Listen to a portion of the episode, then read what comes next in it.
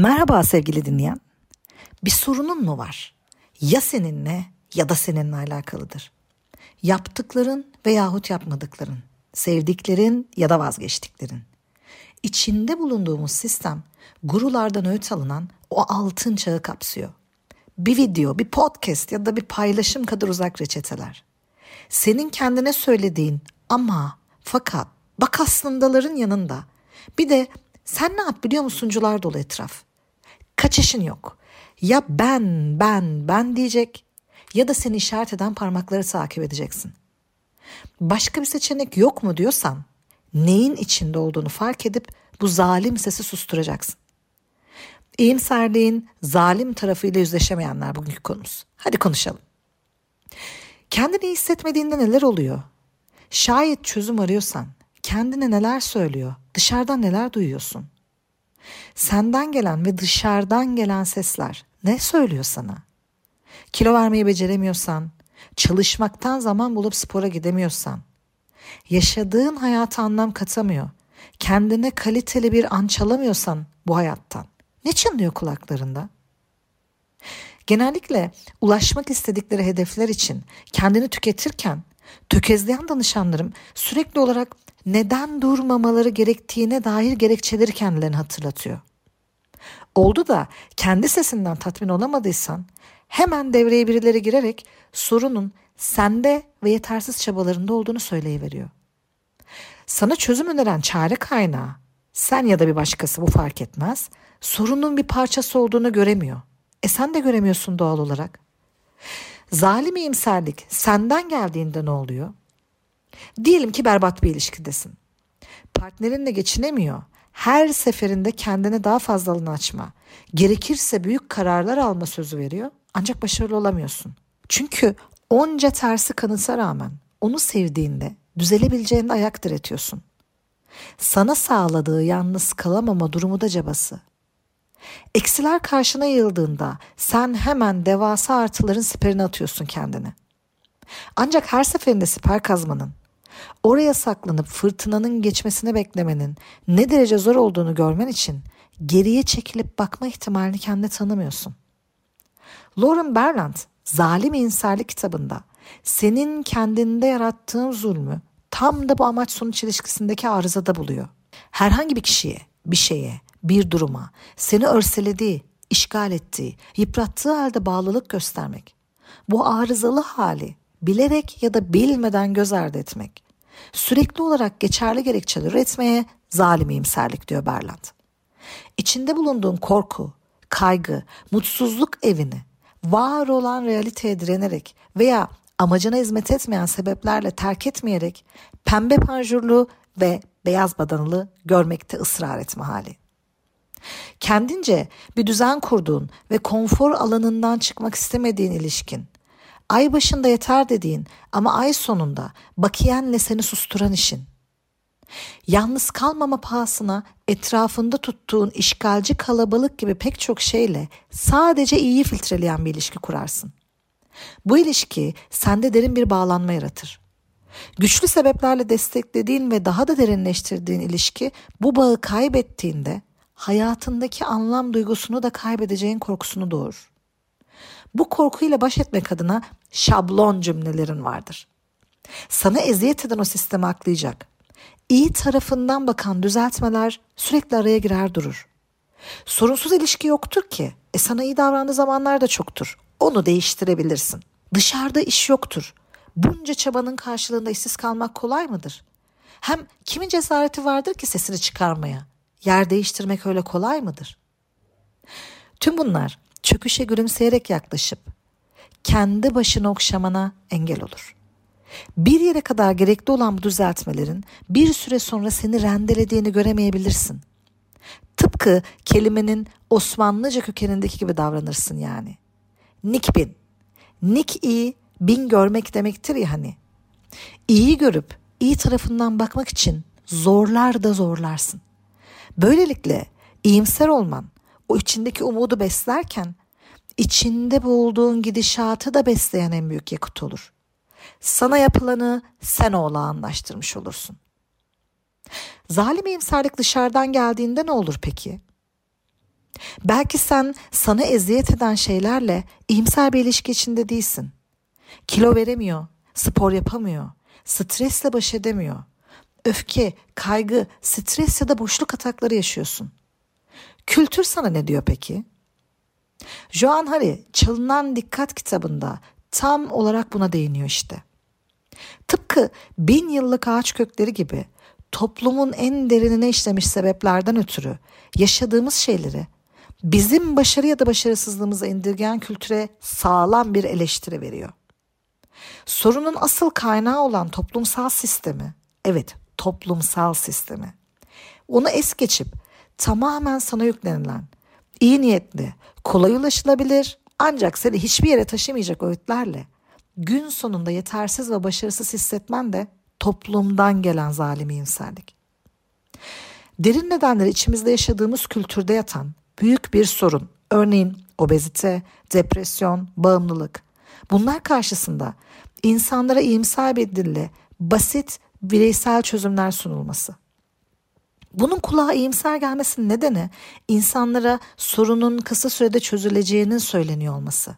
Ama aslında zalim bir yaklaşım. Çünkü sunulan çözüm o kadar sınırlı, derinde yatan nedenlere o kadar kör ki çoğu insanda başarısız olması kaçınılmaz diyor Harry. Üstelik bu tutum başvurulan tüm kaynaklar tarafından destekleniyor. Kaygı atakların mı var? Telefon elinden bırak. Doğada vakit geçir. Günde 8 saat uyu. Bak sen ne yapıyorsun? Bol bol egzersiz yap. Sabah 5'te alarmı iki kere ertelediğinde şanslı hisseden, günde yüzlerce dakikasını trafikte geçiren, bırak doğayı, şehre yakın oturabiliyorsa şanslı hisseden, kutu gibi evler ve tıklım tıkış vasıtalarla seyahat eden bir insana bu önerinin ne faydası olabilir? Duygusal yeme atakları ya da sağlıksız yaşama kaygısı içindeki birine etiket fiyatları arşa ala organik yiyeceklerden, yürüyüşten, sağlıklı ancak oldukça uzun pişirme tekniklerinden dem vurmak fazlaca çiğ değil mi?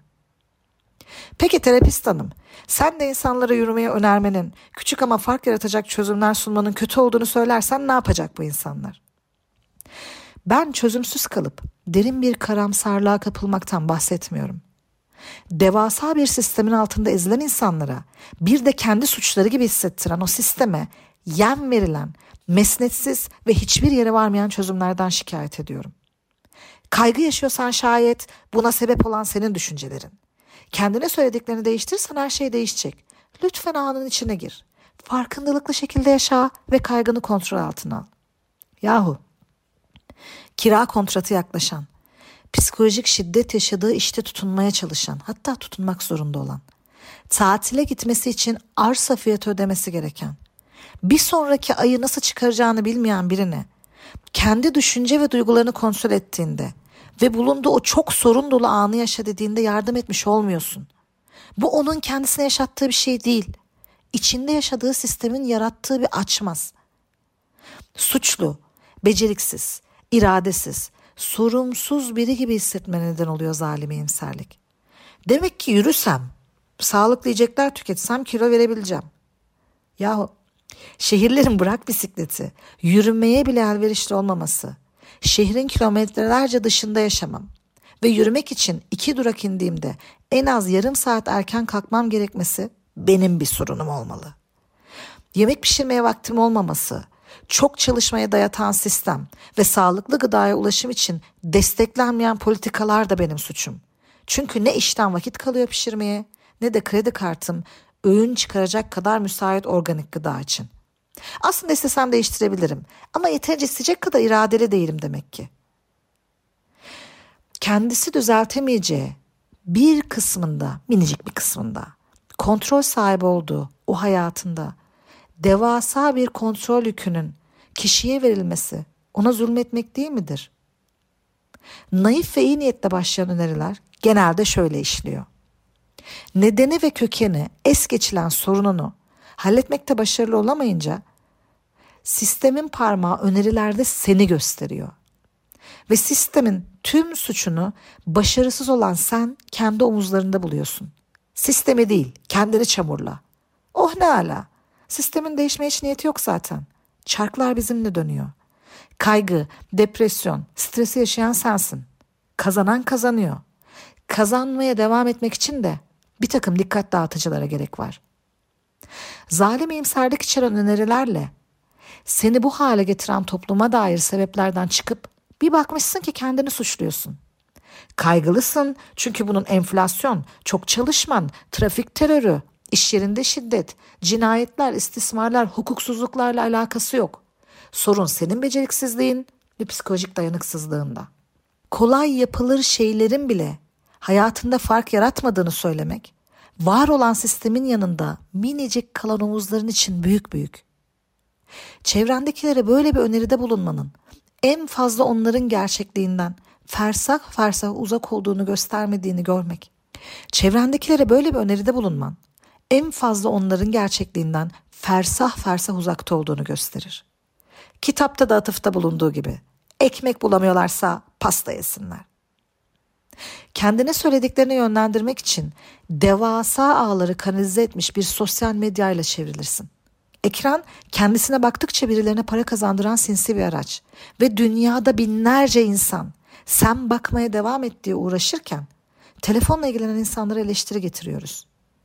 Uzun çalışma saatlerini, içeriği belli olmayan yiyeceklerden kurduğumuz beslenmeyle destekleyip kendisine, duygularına vakit ayıramayan insanların stres yaşaması anormalmiş gibi davranıyoruz. Oyunlar, hızlı yemek tüketimi, alışveriş, reklam dahileri tarafından pompalanmıyor gibi buna sarılan insanlara saldırıyor, çözümün ellerinde olduğunu söylüyoruz.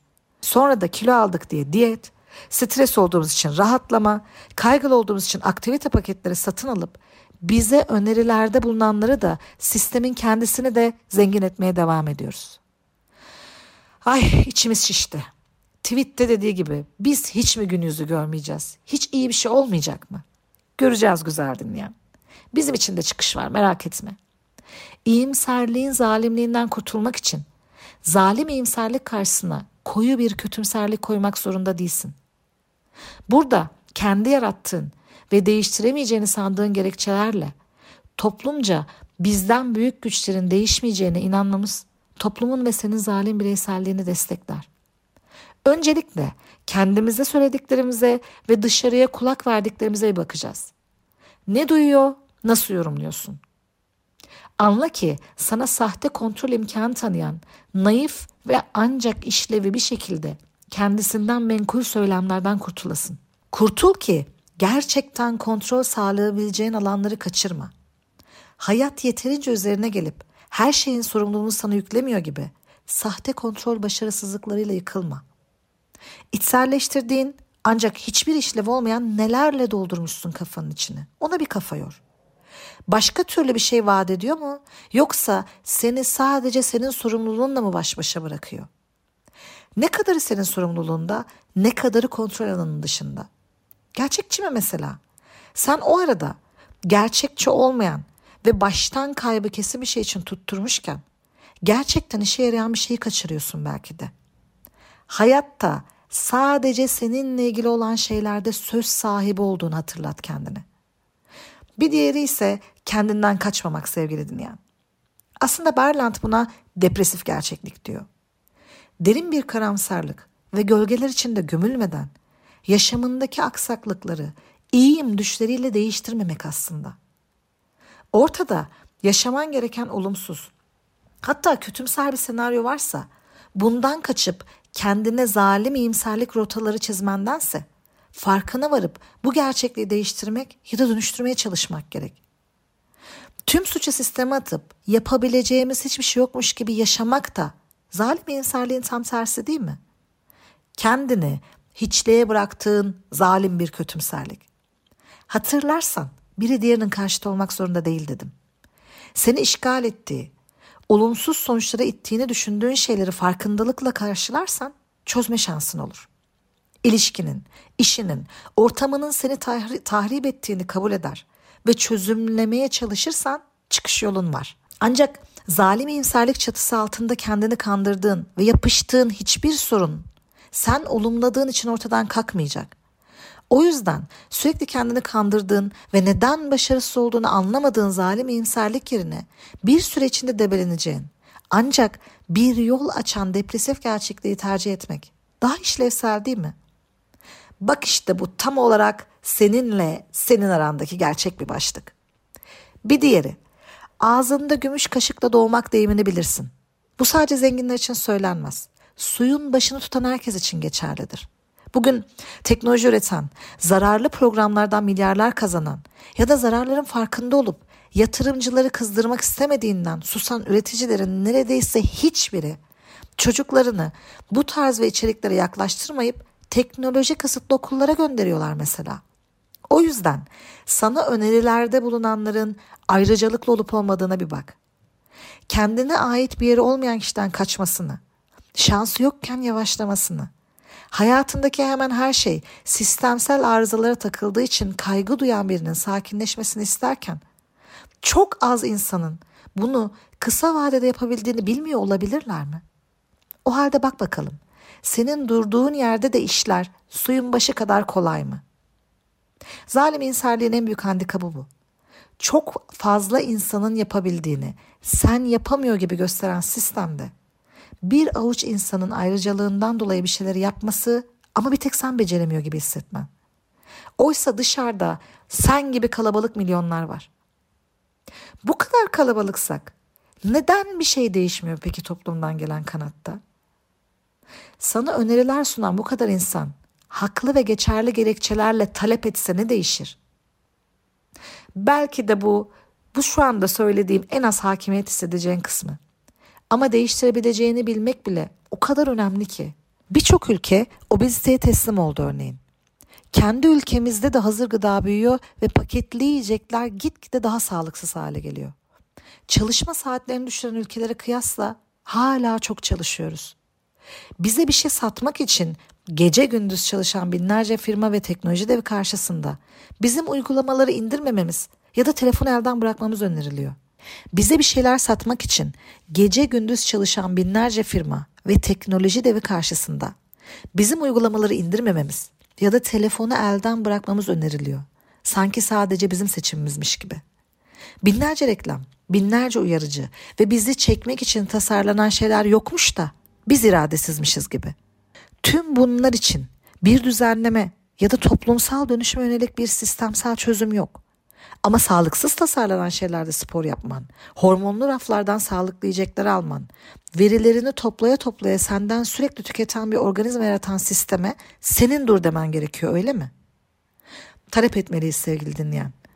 Üzerimizden para kazanılan bir veri havuzu olmak yerine daha sağlıklı şehirleri, daha verimli çalışmak için kısalan çalışma saatlerini ve daha uygun koşulları talep etmeliyiz. Kamuoyu yaratıldığında değiştirdiğin pek çok şeyi hatırla. Sistem kumarhane kasası değil ve çok kırılgan aslında. Her zaman kazanır dediğin kasanın kilidi elimizde. İş ki doğru anahtarı talep edesin. İyimserlik zalimleştiğinde umudu da katlediyor değil mi? Oysa ümitli olmaya, gerçek acı da olsa çözüp ilerlemeye ve sonunda iyi olmaya hepimizin ihtiyacı var. Tam da bu yüzden iyimserlik zulme döndüğünde fark edip durdurmak gerek.